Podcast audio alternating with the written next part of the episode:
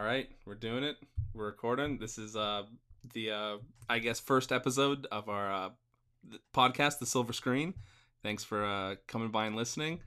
Uh this is tentatively called episode zero because this is basically going to be a test run for shooting a podcast. We're looking into doing a movie podcast here. So uh my name is Zach, uh and I'm joined by my co-host Tulane. Tulane. Um actor, movie producer extraordinaire. um you could say that. Yeah, so we're we're here to talk about movies like everyone else on the internet is to talk about movies. I feel like there's dozens of these podcasts, but whatever. I want this to i i want a way to express myself and talk about films I love and things going on in the industry, and that's kind of what this is. I i need a vice, so this is what we're doing. This episode is not going to really function as a real introduction to like what we are and what the show probably will end up becoming as it like develops and morphs. Um, like I said, this is a test episode, and what's going on in the movie world right now is movies are finally starting to reopen and re-release, come back out. Tenet, the Christopher Nolan movie, is now releasing worldwide. It already is released where we are. We're in Canada. Yeah. We're not in the United States. Um, so, yeah, to do an opening episode, we thought, let's let's talk about Christopher Nolan. Might as well. Christopher Nolan movies. Um, it'll be not, not an in-depth discussion on all of the movies. Um, I've seen every single Chris Nolan movie. Uh, my partner here has seen probably half. Yeah, about fifty percent. Um, so I'm, I want to kind of like do a quick trajectory of his career, track his movies, as um he's where he is where he is now, and uh his impact on the industry. Yeah, and along the way talk about certain things. There's a couple of stories that we can tell. I mean, more so Tulane can tell about uh certain movies, and I can talk about movies until the end of time. So um yeah, that's kind of where we're at. So let's just get right into it with the uh the uh, first uh film. Okay, so let's just get right into this here. We're uh, talking about Chris Nolan movies. Uh, Chris Nolan, I, I widely regarded as probably the most important and most celebrated filmmaker in probably the twenty-first century. Yeah, I'd say so, yeah. There, one of at least. There's no one who's really revered nearly as much. Maybe David Fincher, maybe Quentin Tarantino. Those are like his contemporaries. But he is really considered by many to be like, like a, the bastion of like modern modern filmmaking. Yeah. Um, I agree to an extent. I don't want to I don't want to piss off the Nolan heads listening to this, and and I like Christopher Nolan a lot. I have a complicated relationship with. I've talked to you many times about my complicated relationship with Christopher Nolan's movies.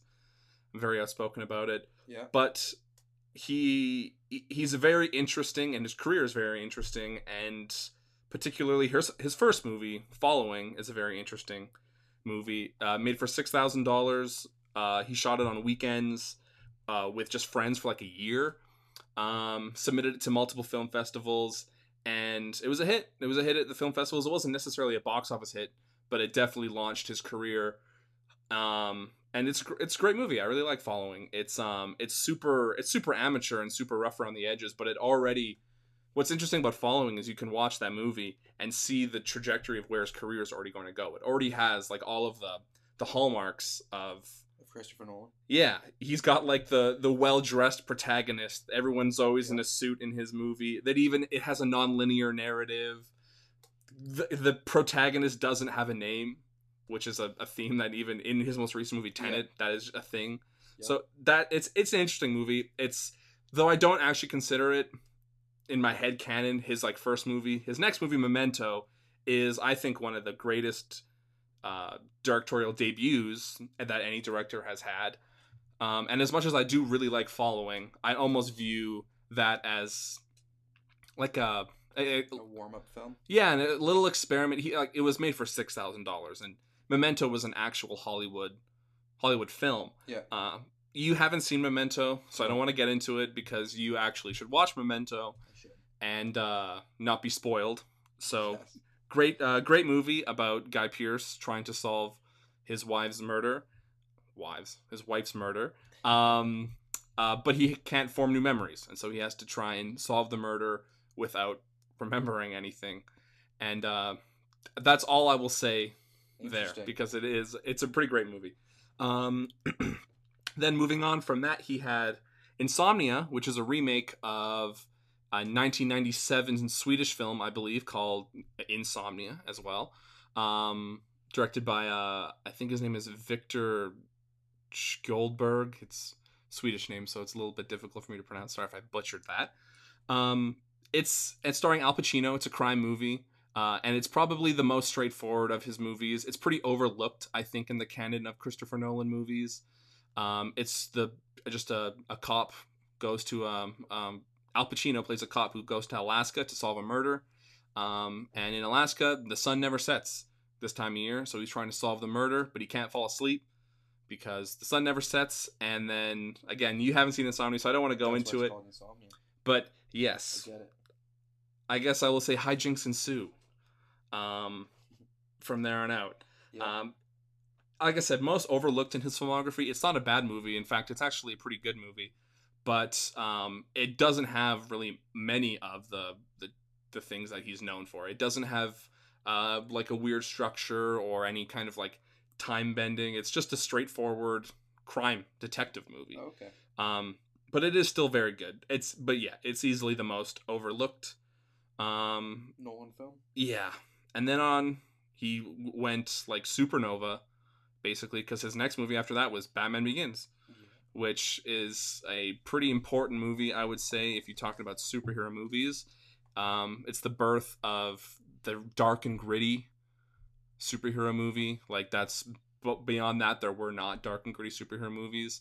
The last Batman movie was, I believe, Batman Forever? I don't know. all the I can't remember all the Joel Schumacher movies, but nothing, absolutely nothing like what Batman Begins is. Very cheesy, very campy. Kind of bad, but also kind of fun to watch. Yeah. And he reimagines Batman for, I guess, a modern age. I don't love Batman Begins. I think it's a pretty good movie. Um, I don't have much to say about it. Uh, eh, yeah, you've never even seen it, I don't no, think. I haven't yeah. seen that one. So I'm just going to completely move on. Next I movie. I haven't seen The Prestige either. Yeah, so The Prestige is also an interesting movie because I have seen The Prestige, but I haven't seen The Prestige in a very long time. And I didn't go back and revisit it. This past like week and a half or so, I've been rewatching a lot of Chris Nolan movies. Yeah. I watch watch Following, Memento, and Interstellar and things like that. But I didn't watch The Prestige, mostly because I'm a cheap bastard and I didn't want to pay five dollars to rent it, and I don't own it, so I didn't revisit The Prestige. And I'm sorry for people who are Prestige fans. I know The Prestige is considered uh, one of his best films, or his best film by many. I'm sorry, but yeah, gonna move on from The Prestige into movies that we've both seen. Yeah, this is like the start of the Nolan era that I've been a part of and or watched.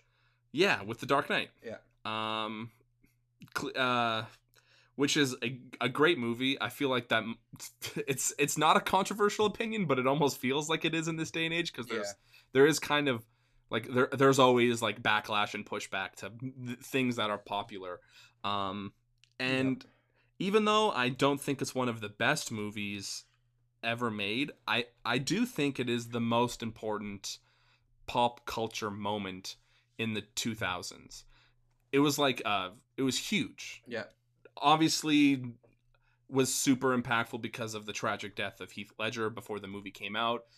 But then it was just a huge, it's it's really hard to describe what like The Dark Knight, it was a, it was like it was a thing. I remember yep. very vividly, even though I was pretty young, pretty young. I was younger when the movie had come out. And uh yeah. Um they first changed theaters and cinema for forever. Yeah. With the IMAX camera and like yeah big Hollywood movie releases and everything yeah changed it. First movie to be shot on on IMAX, yeah uh which is pretty uh pretty big. um yeah Dark Knight Dark Knight's great. Ob- obviously we re- we revisited it the other night, yeah and uh obviously it's not flawless. There were we were nitpicking some things. I'm pretty outspoken against Christian Bale's vocal choices. It's yeah, a little he's not great. it's a it's a choice. It's, it's a choice. Um, but it's yeah, you can't deny it. It's The Dark Knight. It's cliche, but it's The Dark Knight. It's a yeah. it is a really great movie, and maybe his best. It's not my favorite. I have a I have a favorite coming up soon. Yeah. Um. But yeah. Um. Yeah. That's The Dark Knight. Obviously, following up Dark Knight, um, is Inception, which we both just revisited because there was the tenth anniversary screenings going yeah. on. We went to go see it. Um. You like Inception more than, than I do. I I'm do. I'm a little I'm a little not cold on Inception. Inception's very fun. Um, do you do you have anything to say? Yeah, I think I I think I like Inception's concept, and I think Inception's held together better than a lot of his other movies have on rewatch. Tenet review coming soon. Yeah, Tenet, yeah. Um, we'll have to rewatch Tenet because I need to take it in again. We'll but, we'll get to Tenet, but but I've seen Inception like probably five times, and I I feel like it's held up and feels like a new film every time I watch it. See, I only saw Inception once when it had initially come out, and I liked it. Um, and then the second time watching it ever was when we saw it in the theater uh, last week. Yeah, um, yeah, and it's a it's a it's a really fun, really interesting movie, but. This is what I mean by my complex relationship with Chris Nolan is for everything that he has going for him in his movies, I feel like there are a few little things that, that, that pull it back, from, yeah. that, that are pull it, that pull it back. And even though, yes, I'm not one of those people who doesn't, who thinks Inception is hard to follow. I, I don't think it's hard to follow, yeah, but there no are, way. there are things in it that still don't really make any sense to me. Um, some of them are nitpicks, and I'm not going to just like sit here and nitpick Inception, but the one thing for me about Inception is the top spinning at the end. I don't see the need for yeah. it. Yeah, yeah, yeah, that's yeah. the so one thing that that's just... that is what that is what I said when we walked out of it yeah. is I don't understand the the ambiguity of the final shot. Yeah, it's or, not needed, I don't think. I don't think it's needed, especially in the rules of the film. If the uh, in the rules of the dream, if the top that he has wobbles yep. he's not in a dream and, and it, it wobbles it wobbles but then it cuts and it makes you think that and question whether or not it falls over, and it kind of cheapens the ending to me because when in the ending I felt I was questioning it anyways. Mm-hmm. I was already being like, I wonder if this is real or if they're in a dream. Mm-hmm. And then I have my opinion that obviously I think they're in reality. Yeah, me too. But it makes you question it. Yeah, but it does it by itself. It doesn't need the top spinning and like potentially falling for me to think that like and to question everything that's going on. Yeah. Th- so this is what I, I when I said earlier, I don't want to piss off the Nolan fans. I when I say that he is revered, he is absolutely revered. Yeah. And I don't want to, I don't want to bum. This is our first episode. I don't want to turn everyone against us. But um yeah, little weird issues, especially as we move forward. Um, to the only movie that I actively do not like.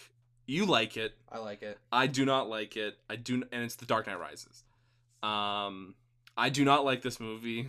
I rewatched it earlier this year when I was in a lockdown. I actually rewatched all the, the Batman movies.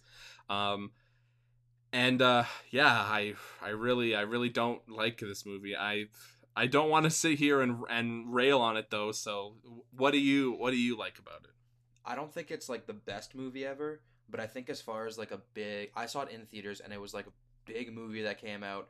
I found it super entertaining to go watch. Mm-hmm. I thought the theater experience was great. I've watched it a couple times, rewatched it on, like, Netflix or wherever it's been streaming, and it doesn't hold up at home whatsoever. Mm-hmm. For me, it's, like, it was a great big theater, like, an entertaining thing, mm-hmm. but it wasn't much more than that. Well, did you, when you rewatch it, do you realize that there's a there's a scene where Catwoman and Batman are fighting a bunch of goons, and this they clearly miscommunicate with one of the stuntmen, and one of the goons just falls to the ground when no one punches him. He acts yeah. like he's getting punched, and he, he falls. That's I mean that's yeah. that's that's, that's a, a nitpick. nitpick, but like yeah, it's I don't know, not his best for sure. So. Yeah, Tom Hardy is just like Bruce Wayne, uh, Christian Bale's Bruce Wayne Batman voice. It's a choice. The Tom Hardy yeah, is... I think it's a little better. It's a choice. Than Christian's. A little bit. It's... Yes. They're, I would say they're both equally as funny, though, to me. I think they're equally they're as... They're both pretty laughable. As hilarious. Uh, yeah. I love Tom Hardy. There are a lot of nitpicks that I don't want to just sit here and nitpick the movie, but... Yeah. When I saw it the first time, I didn't go see it in the theater. I don't know why I didn't go see it in the theater, because I loved the previous movie. But when I eventually did watch it at home, I I think I must have just been in that, like, snarky, like, teenage, like, whatever mindset where I was like, this movie is like, eh. And I was, like, pretty dismissive of it even the first time I saw it. Yeah. And then I was like, I need to, I should revisit it. And I did revisit it. And I tried to give it a, a chance, but I it didn't, did not work. Um... It's admirable. It's like, it basically feels like Nolan is trying to make the biggest movie of all time. Yeah, I could I could see that. It's like... It definitely it, got that feeling. It's and But I don't think it ends up really sticking sticking the landing. Yeah, not really. That's the only movie... I get a, I catch a lot of shit. I mean, you like to tease me. My brother likes to tease me. I get teased for not liking Nolan. But this is the only Christopher Nolan movie I don't like. Yeah. Um. So I'm I'm I'm ten for eleven. Well... I need to watch Tenet again, so yeah, maybe. So I'm, maybe I'm nine for ten. Um, okay, uh, yeah, that's The Dark Knight uh, Rises. Um, yeah. Next movie, very interesting. Yeah. Uh, you, I'm in it. You are in Interstellar. Oscar award-winning film. You are. This is not a bit. Tulane is actually in Interstellar. Yeah. This film was shot in uh, our province in uh, Canada. We live in Alberta. Yeah. Um. Yeah, and you yeah, were... There are scenes in Okotoks, the baseball scene specifically, uh-huh. and I, I played background there. I auditioned to be Matt McConaughey's stand-in, but I don't look anything like Matthew McConaughey, so that that never worked. But I was background for it, which was pretty interesting. Yeah. Long day, hot, a couple yeah. of people passed out from heat stroke, but it was a good time. Yeah. Um. Yeah. Um. I'll, I want to ask you a couple more questions about this. Um. Uh, I've asked you before, because obviously when I discovered that you were in, in, in Interstellar, I obviously have a myriad of questions for you. So you you did meet Christopher Nolan. Yes. Very briefly. Very, very briefly. I Ma- was sitting on top of the dugout eating like a lunch or a snack during a break or whatever, and he just came over and was like chatting with a few of us for a second. And then Matt came over and needed to like talk about acting and work and whatnot. So then he got pulled away, so it was a very brief conversation, but kind of a cool story. So Matthew McConaughey robbed you of your only chance to talk to Christopher Nolan? Pretty much. That's what you're trying to say? Yeah, I hold a grudge for sure. Matt, what gives? Yeah, exactly. um, uh, very cool. Very cool. Yeah. You, if you do watch the movie... Uh, it's in the seventeenth minute. Yeah. I can't um, remember the exact second. But... I, I rewatched it, and I did see you in it. You're in two shots. Yeah. You're in two shots. It's in the baseball diamond sequence when the Dust Bowl storm comes over, over top. Yeah. Over top. Um... You're wearing a, a red shirt, a burgundy shirt. It's like a... I think so. It's like a burgundy shirt and a black hat. Yeah. Yeah. Yeah. You're kind of on the right side. But yeah, that's... Yeah, you're an Interstellar, which is which is pretty cool. Did you... So you didn't see him do any directing, did you? Not really. Not no. really? Okay. Not that, really. That, that would have been, that would have been pretty cool. The craziest part was we were told when we got there. Well, the movie itself had like a different picture name. So when I got there, I didn't even know that... It was called like... Growing Flower or it, something like it that. It was. It was, yeah, something like I remember yeah. here. Yeah. And then I got there, and other people that were in the background had been there longer than I had. Yeah. I got there a little, not a little late, but, and uh, they were saying, yeah, they saw all these actors like Matthew McConaughey mm-hmm. and Timothy Chalamet and like the girl from Twilight. And I was like, what? I'm like, this is not a, I didn't even know that I was going to Interstellar. That secret. Yeah, it was that secret. Yeah. And so we were told that, like, don't take photos, obviously, and don't tell anyone that Matthew McConaughey is here. Right. And someone leaked it to, like, keep their friends in Okotoks, and a whole bunch of people showed up on the side of the baseball diamond, and they had to hide Matthew because... Oh, no. They had to get rid of everyone. They ruined... Because they couldn't film with all the people on the side. Did it ruin the shoot for the day? Not for the day, but, like, they, they handled it and just, like, yeah, told everyone that he's not here and whatever, whatever, and got them all to leave. But it shut us down for, like, two hours. yeah. Matthew McConaughey. Um, yeah, well, yeah. That's I think that's the most interesting thing about this movie to me, because I like this movie as well, but I don't. I like it to a point, and you actually don't like this movie. Yeah, I mean, I haven't given it like a full intense. You watched watch. it once when it came out. Yeah, and I didn't watch it in theaters. Are you in the credits? Is your name in the credits? I never looked, but I doubt it. Yeah. I don't know if they put background in credits. Sometimes. I think you all... Yes. Yeah, maybe not. Yeah. Maybe not. That'd be a process. But I yeah, mean, some like of these movie credits are... three hundred people background there that day. That day. Some of these movie credits go on for like twenty-five minutes, though, so it wouldn't be surprising. But yeah. Um, yeah. I revisited Interstellar because... Uh, complex feelings. That's yep. that's me. Complex feelings. Um, and I basically like it up to the point where Matt Damon... is surprisingly introduced, and then it basically loses me. Um, yeah, it felt weird. The movie also it doesn't have. Uh, well, you could say Matthew McConaughey is a character. He is a character, and like he has character, and he has a backstory, and he has motivations, obviously. But most of the other characters are vehicles for delivering exposition or just blatantly stating grand themes. Uh, there's a very famously made fun of sequence where, um, what's her name? Anne Hathaway? Anne Hathaway's character states that she feels drawn across the galaxy because she's in love with someone she, that she hasn't seen still for years. And she's like, it's, it's very clunky. It's, it doesn't really make much sense if you really try and think, at least in my opinion. Yeah. Um, But the technical achievement, and this is where you start to get, I mean, every single Nolan movie is basically a technical achievement. Absolutely. Um, and that's where it's a very complicated... Complicated feelings, because you you marvel at the thing. Like, I even though I, I say the movie loses me once Matt Damon uh, comes into the picture, the the docking sequence uh, is, like, breathtaking. It's, yep. it's an incredible. Um, and after the docking sequence... it kind of loses me again, because after that he gets sucked into that tesseract fourth dimension. Yeah. And he can, it's, even though I, uh, I have a friend who is, I guess he, he knows a lot about uh, quantum physics. I don't even, I feel like an imposter even trying to like say these words. Yeah, um, fuck. I don't understand it. I have a friend who claims to understand the, the, the science behind Interstellar, because there is an actual science. Yep. Um, the I don't even know if Didn't he's he bring some like an actual Kip, scientist on set. Kip Thorne, Kip yeah. Thorne, which is actually f- interesting. My, I remember around the time the movie had come out, uh, I was visiting my grandparents, um, in Vancouver, and they had talked about how they had met. My grandparents go up to this, they go fishing up in B C at some like fishing like lodge, um, called Panask, and they talked about how they met a physicist. Um, who was working on a movie, and he told me the name was Kip Thorne, and I was, you met Kip Thorne, and they had dinner with Kip Thorne, Crazy. and talked about like Interstellar and the like science Small behind. World. So there is actual uh, science, but like yeah. my tiny brain cannot comprehend it. Me neither. And I've said the same thing with with Inception, when people just start saying the plot to me, I like completely check out, and I and I'm really not. not engaged at that point. And that's basically the ending of Interstellar for me, is I yeah. I don't I don't really care.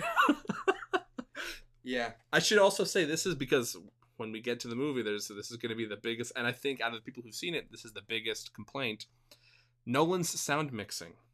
The way Nolan decides to mix his movies, with dialogue seemingly at the bottom of the mix, the sound effects and the and the musical score completely eclipses a lot of the dialogue, and this is the first, really the first movie that it's really a detriment. Um, yeah, I I disagree. I it's I, a common complaint, though, is the thing. I agree and I disagree, and but I, it's a case by case basis. Yeah, I think it's a case by case basis. I Be- think it's even like a scene by scene basis. Could be, yeah, because that's there's, yeah, that's fair. Always words in movies that don't need to be heard. Yeah. But the problem is sometimes words that need to be heard in his films, you just can't hear. You just you just can't hear. Yeah. Um backtracking slightly, that was a complaint in The Dark Knight Rises, and that's yeah. why Bane sounds so out of Oh yeah, they had to re-record. They re-recorded right? all of his dialogue because they had mixed it normally as he would want it, and everyone was like, I don't understand a single thing he's saying. So they actually now if you watch the movie, it almost works less because he doesn't sound like he's in any of the scenes he's in because it, it sounds just, just like sounds re-recorded. Sounds re-recorded. Um, so yeah, it's not a huge detriment in Interstellar, but there are a lot of like moments where like the musical score is just like booming and there's people talking and you're just kind of like, what? Yeah. What are you? What are you saying? Um, and we did read something. I think it was last night. That the sound mixer said on Reddit or something like yeah, that. Yeah, there was an A M A post on Reddit. Intent is like Nolan's intent is to have like a fully immersive experience he, where you're just like drawn in, and he and, wants you to feel like you have to actively engage. Yes, in the in the film. Or in the film, that's like what he said, and I think that they accomplished that in a lot of ways with their sound mixing, and I think that his sound mixing specifically works really well in big theaters. But I just wish that, like, it would let the important plot moments that are, like, described through words yeah. stand out. Stand out, exactly. Because it's his movies are hard to follow already, yeah. and you need you need some dialogue in there occasionally to to connect the dots for you. Yeah. So it's... I love it because I love... I well, like, when we were sitting in Tenet, like, two days ago now, I was like pumped having like this on. Un- I needed to go to the bathroom. And I hated the fact that I had to get up. Get up. But I know you left, the, and I was like, "You're gonna be so lost when you come yeah. back." And I felt like I felt like I knew what was going on. But it's tough because the sound mix. Yeah, we'll get into Tenet more in a minute. But yeah, it's definitely. I think it would be. I think people assume that what he's doing is unintentional. Yeah, it's absolutely intentional. It's absolutely intentional, and that's what makes me think that it could be improved on just a little bit. Yeah. Um. Yeah, so after Interstellar um, is Dunkirk. Um, and I said that my favorite Nolan movie's coming up. Uh, this is this is my favorite Nolan movie. I think it's one of the best movies of the decade. I think it's one of the best war movies ever made. You're thinking, I know you have you have thoughts. Yeah. Um, I totally agree with what you're saying, but I think it could have been considered the best movie and been considered the best war movie mm-hmm. if he would have used some tools that were available to him. Yes. Uh, but it doesn't take away from how great the movie is. No. I just think it could have added another layer. No, there are... There's not a single Nolan movie, despite how much I really do love this movie. There, there is not a single Nolan movie that doesn't have an aspect that I'm like, like scratching my head yeah. and being like, why? I, I've said this many times. He gets in his own way, especially yeah. in more recent years. I find that he gets in his own way. Um, Dunkirk, I think, is like the perfect pinnacle of his career. It's he's working with his traditional, like playing with time. With yep. the with the three with the three structures, yep. the score, which is like one of the best scores. Not only is the score just a great score, but it's actually interwoven into the structure of the movie. Yeah. Um, and it's the one time his sound mixing, his like insane sound mixing where you can't hear anything, makes sense. Makes sense. Um, it's also the one time where his characters that aren't characters, they're just vehicles for the movie to follow. Makes sense. Yeah. No, there it's it, it's it's I wish he would make movies like uh, this the whole time. Like I was like, why haven't you been making movies like this? Yeah. Because it, it really is kind of incredible how well it works out. Yeah. Um and to circle back to what you're saying about he doesn't use all the tools that are just on the table, uh this movie is is pretty technically brilliant and one of the one of the most like technically brilliant movies I've ever seen. But there are just there are some moments like the fact that they Nolan wanted to shoot in the actual town of Dunkirk. Yeah. In France, which doesn't look anything like it did. Uh no, uh won't surprise you to realize that the entire city was destroyed yeah. in World War Two. Um and so the city does not look anything like it used to. Yeah. It looks like a modern day city. Yeah. Um And so even though I love the look of the movie, especially that opening sequence where in the street and the papers are falling down yep. and it looks it's so look, looks so good. Oh, I forgot about that sequence. It's a great it's a great opening great sequence. Opening. in reality, the street would be completely bombed to shit. The yep. buildings would not be intact. And the beach would be packed. There are like a, a couple thousand people tops, maybe even less. And most of them are just like styrofoam cardboard cutouts. Cutouts. That if you like really look, you yeah. can tell. Especially there are some vehicles that are just very obviously cardboard. Yeah. Um, but it doesn't need to be. It do- and it doesn't need to be. You can use... He do- He doesn't like to use green screens or C G I at all. But it's such an amazing tool that's advanced filmmaking that he just completely ignores. The the tagline of the movie is when four hundred thousand men couldn't get home, home came for them. I think, where are the four hundred thousand men yeah. on the beach? There yeah. are many shots where you have Harry Styles and the other two soldiers and they're just like oh, laying wow. on the beach and there's no one nearby. Yeah. And it's, it's, it's... There almost wouldn't be room to like run freely. No, on it that would beach. It would be hectic. And you could achieve it in a very like well or like a very like technical way and make it look amazing. And I think it would just make the movie so much like those like wide shots and stuff. It would really set the scene and yeah. set the stakes for the film. It's so weird because he does believe in enhancing with C G I. He does it. Yeah. He's done it in all of his previous movies.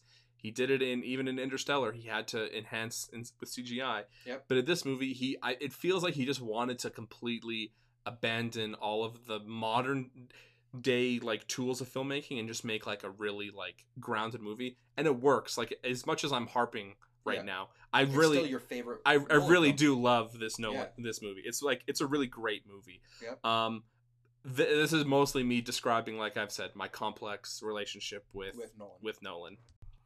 Um, yeah, so I think that's, I, I don't have anything else to say about Dunkirk. I mean, I could, I, I could honestly sit here and talk about why I love it so much, but I don't really want to. Yeah. Because there is another movie that just came out. Tenet. Tenet. We've seen it. Um. Before pretty much every, everyone. Yes, I know, I know uh, it screened for critics worldwide on like the Wednesday. Did we it did... released anywhere in the States? It's not released anywhere in the States currently. Yeah. Yeah. Um, though there are many like like press, like press have seen, seen it. it. Stuff. Um, but yeah, the general public at large has not seen this movie in the States at least. Yeah. It released basically everywhere else.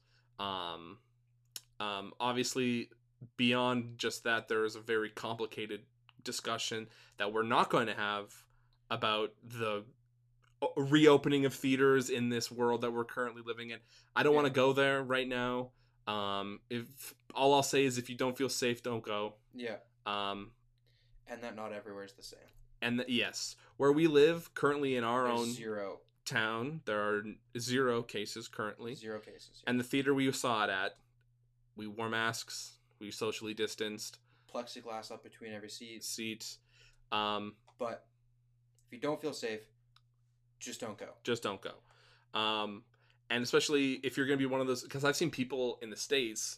I've seen like articles and stories of people who are literally flying to different states to go and see this movie because they yeah. are that excited. Um, which on the one hand is interesting and kind of cool. But after seeing the movie... Is it worth the plane ticket? Is it worth the plane ticket? It's probably worth the wait. Uh, I would say it's worth the wait to watch. And I would go... in like your home city or whatever, I would definitely go see the movie. The yeah, okay, so but I don't know if I would ever book a plane ticket or drive more than forty-five minutes to go see it. Yes.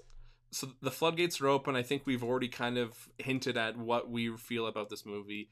It's almost feels like we shouldn't be talking about this movie because we've only seen it once. Um, we're gonna rewatch it, but we have opinions. Yes. Uh, many opinions, lots of opinions. Yeah. Um, and we're not going to do any kind of spoiler stuff right now.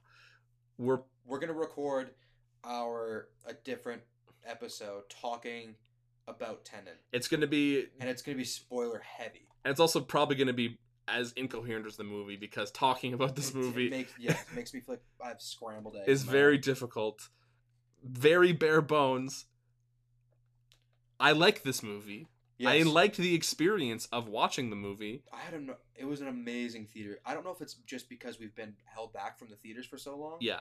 But I was riveted in that theater. It's there are some like seriously interesting technical achievements. Yeah. And like, I'm not going to go into spoilers. If there anything that I hint at or talk about in this movie is Has in the trailers. Yeah. Um, There's like behind the scenes trailers too that talk about the uh, oh, like undertaking it was to make a movie with this concept. The the most mind blowing thing, and one of the guys we saw it with did say that it was kind of hilarious to him, and he didn't take it seriously, which I totally understand. But the scene was done pretty well. There's a there's a fight yeah. scene where John David Washington fights a, a guy who is I, I should backtrack. This movie is about inversion, yeah. and I time inversion and like things traveling rev- in the opposite direction through time. time. We think. So the fight scene I'm referring to, John David Washington is fighting a guy who in is hallway. inversed. Yes. So he is fighting a guy that's fighting backwards. But is he fighting backwards? But he is. It's you got to watch it. To you have to watch it to understand it. But basically, to talk about the undertaking to make that is you have to teach these. Like the actor Actors and the stunt to, double to, to talk fight, and fight backwards to fight backwards. Yeah, and that is crazy. And I think for how challenging that would be, yeah, I think they knocked it out of the park. Yeah, and to talk about Nolan as a whole and not to give spoilers, I think Nolan's importance to the industry is that he is advancing and showing what is possible in the future of film. Yeah, that's what I think Nolan's biggest accomplishment so far is. His biggest accomplishment is advancing the industry and not taking no for an answer. He does yeah. whatever he wants to do. He does. With his films. Mm-hmm. And it's impressive. And it is immersive. And I think the greatest thing about Nolan is that he's going to inspire some kid. And in fifty years from now, they're going to be taking his techniques and mastering them. Mm-hmm. But I think he's like the beginning of a much larger idea with film. Yeah. Well, where a lot of people, you have James Cameron who's making all these Avatar movies and it's like three D virtual reality worlds, all this, sorry pe- people like this stuff, bullshit to me, I don't really care for. Nolan hasn't, Nolan doesn't even think we've exhausted the potential of two D filmmaking. Yeah. And he is proving that with yeah. every movie he makes. Absolutely. Um, Which is why it's it's very admirable. Uh, I said earlier, he gets in his own way. I wouldn't necessarily necessarily say he gets in his own way in this movie because there is nothing in Dunkirk like that you need to have C- CGI. Everything that's done in camera is basically done practically. Yeah. There are two hundred eighty visual effects shots, which is astronomically low yeah. for a movie of this budget. Um, in Dunkirk or Tenet? In, in Tenet. Yeah. Um... So, the only real issues I have with this movie is, I mean, again, we're talking from the perspective of one viewing. This yeah. basically is designed to, you have to watch this movie twice, essentially. So, watching it twice, at least. yeah, watching it the one time, it's... I would say go into it for the first time, watch it, take it in, and don't think about anything while you're watching it. Yeah. Just watch the movie. Take it at face value. Yeah. And then if you have someone that you went with, talk about it after the movie. See if you can find little things. And then, like we have, we think we found a lot of little things, but we need to go rewatch to make sure that our thoughts aren't just false. Yes. Um. And, I mean, I just spent probably about five minutes previously talking about the sound mix. Yeah. Uh. Uh, this is like, I think he pushed it to its limit here. This movie is so exposition heavy. Yeah. And I only think I heard maybe sixty percent of the actual dialogue. I would say you hear sixty percent of the important dialogue. Yeah. Which is a problem. It is. Because there are things that happen in this movie that I'm asking myself, well, there are moments where people are clearly explaining what's about to happen in the movie, but yeah. I can't hear what they're saying because the sound effects and the music is so loud. And then when it happens, I'm sitting there going, why is this happening? Yeah. Uh, screw it. Whatever. I'm just going to like sit back and hope that it eventually yeah. does make sense. And to its credit, it kind of does actually end up coming around that way. I thought I understood the movie a lot more until, right after it finished, until you started thinking about until it. Until I started thinking about it. Yeah.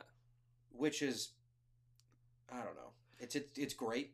Yeah, it's complex. It's. I would love to ask Cameron, or Nolan, I mean, um, if all of those choices when the sound is so overbearing mm-hmm. during dialogue, if it's actually one hundred percent intentional during those scenes. I like, again, that's what I think that's what that sound designer on, on the saying. Reddit anime, he says that it makes you feel like you need to work into the movie. But I wrote this on my Letterboxd review. Follow me on Letterboxd, by the way. I'll drop that uh, plug somewhere else. um, uh, I wrote on my Letterboxd review that even though it's a huge entertainment, uh, the fact it, it feels like a passive ex- viewing experience. It doesn't feel like an ega- engaging in v- viewing experience. It feels like the movie is just happening, and you just have to take it at, at face value. I was engaged, though. That's the thing. Well, it's like I said, there is a literal line in this movie where when they're yeah. explaining inversion, the woman describes it as, don't try and understand it. Understand it. Just feel it. And I think that's basically the way you should watch the movie. Yeah. Is don't try to understand it. Just, just feel it. it. Yeah, Otherwise, you're going to go, what in the in hell is going yeah. on? He kept right asking now? me during the, we were sitting beside each other, and he kept asking me, are you following it? Are you in? And, um... And I kept having to be like, I think so. I think so. And then the last like five minutes, he was, are you following? And I go, I don't think so anymore. uh, yeah. So that's like, I don't know what, what else. Do you have anything else you want to say? That's not really not spoiler, not spoilery. This is not a, probably a very good comprehensive review. I'm sorry if you're actually trying to like get a gauge of the movie, the movie, like I'll do a brief, brief, legit non-spoiler. Quick, right. Quickly, right off the bat, technical Marvel. Most of the actors are pretty good. Uh, Robert Pattinson's amazing, one of my favorite actors working yeah. today. Kenneth Branagh, I thought was pretty bad. Like he was definitely the worst. Yeah, he's pretty bad. And he's normally so solid. He's hamming it up like big time, which doesn't work in this movie. Yeah. The music is pretty good, not nearly as strong as other Nolan movies because it, it's not actually Hans Zimmer. Hans Zimmer couldn't come to do this movie. Yeah, due to scheduling issues. Um. But like I said, yeah, it's a grand entertainment, yeah. but to me, it feels like a passive viewing experience. I also think for like the average moviegoer, the person that just loves going to the theaters mm-hmm. and to, just to be entertained, I think this movie is going to be a crowd favorite for people that don't really break down movies. Which is interesting because I I'm I just can't wait for the general. I don't know how like I don't actually know really anyone personally who else, anyone else has seen this movie. Yeah. Um. And obviously I go on the internet and most of the um like my bubble that I follow is based in the United States. Yeah. And they haven't seen the movie yet. Yeah. So I You're I'm only getting like critics reviews. I'm still waiting. I'm still yeah. waiting. I'm like and not even then I'm not I haven't really ch- tried to read too much on like what many critics are thinking because there also aren't many critics that, that have seen it yeah um or have t- at least have talked about it. Maybe they have and they just haven't talked about it.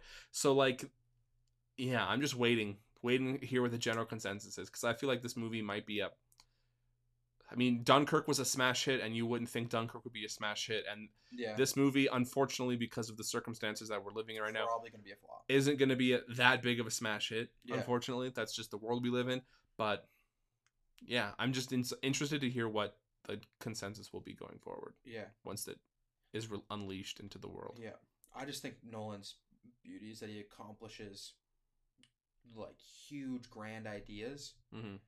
with like very technical accomplishments behind the scenes. Yeah. And the actors, and not only just the main actors, but the background actors. And like there's scenes in this movie where there's a lot of people involved mm-hmm. and just watching it is amazing. Mm-hmm. And it's innovative. Yep. And I, I just think that's his biggest accomplishment with this film. Yeah. Is really showing, and it's an original idea, so, and it doesn't happen often where original ideas get the kind of ability to do what he's accomplishing. It's the most expensive original movie ever made. Yeah. So, yeah, it's we have much more to say. Yeah, we're gonna like we said, we're gonna do the spoiler heavy. We're gonna do a discussion, but I would say if you only listen to this before you go see the movie, I would say the movie is a must-watch. Yeah. Yeah. If, I would say. If you live in a city with coronavirus, like that's a big worry, then yeah, maybe second guess it. But if it's safe, if it's safe. If you feel safe going. If it, if you feel safe, go. That's this. Yeah. And support. If you don't feel st- safe, don't go. Yeah. I think that's, I don't want to, I don't want to, yeah. Get into the politics behind it, but it's a must-see, I think. Yeah. It sucks that it's coming out right now. But it's also so great that it's coming out this, right yeah. now, because we need new movies. Yeah, we do. Um, yeah, uh, I think that's all I have to say. Yeah, that's pretty much it. Um, I think this worked out okay for a little first tester episode. Um, uh, stay tuned for the spoiler a spoiler discussion around Tenet. Yeah, and then uh, in addition, an actual first episode, um, probably sometime later on this week. Maybe yeah. in a week from now, where we actually do talk about, I want to formally introduce ourselves. Yeah. And, and our what history with film, our history with film, and what what this really is going to be going like forward. It's not going to be like a a review or yeah, or even like what we just did now, where we center on a director. Yeah. Maybe who knows? Maybe occasionally we'll have other episodes like that, but but that's yeah, not going to be what it's focused around. That's it. Um. Yeah. I I don't have anything else to say. Do you have anything else to say quickly? No, that's about it. All right. Well, uh, thank you for watching the very first episode of The Silver Screen. Thank you for listening. Oh, I said watching. Yeah. I did say watching. Oh, well, it's a test episode. Yeah. Anyway, uh, thanks so much for watching. Uh, we'll see you in the next episode.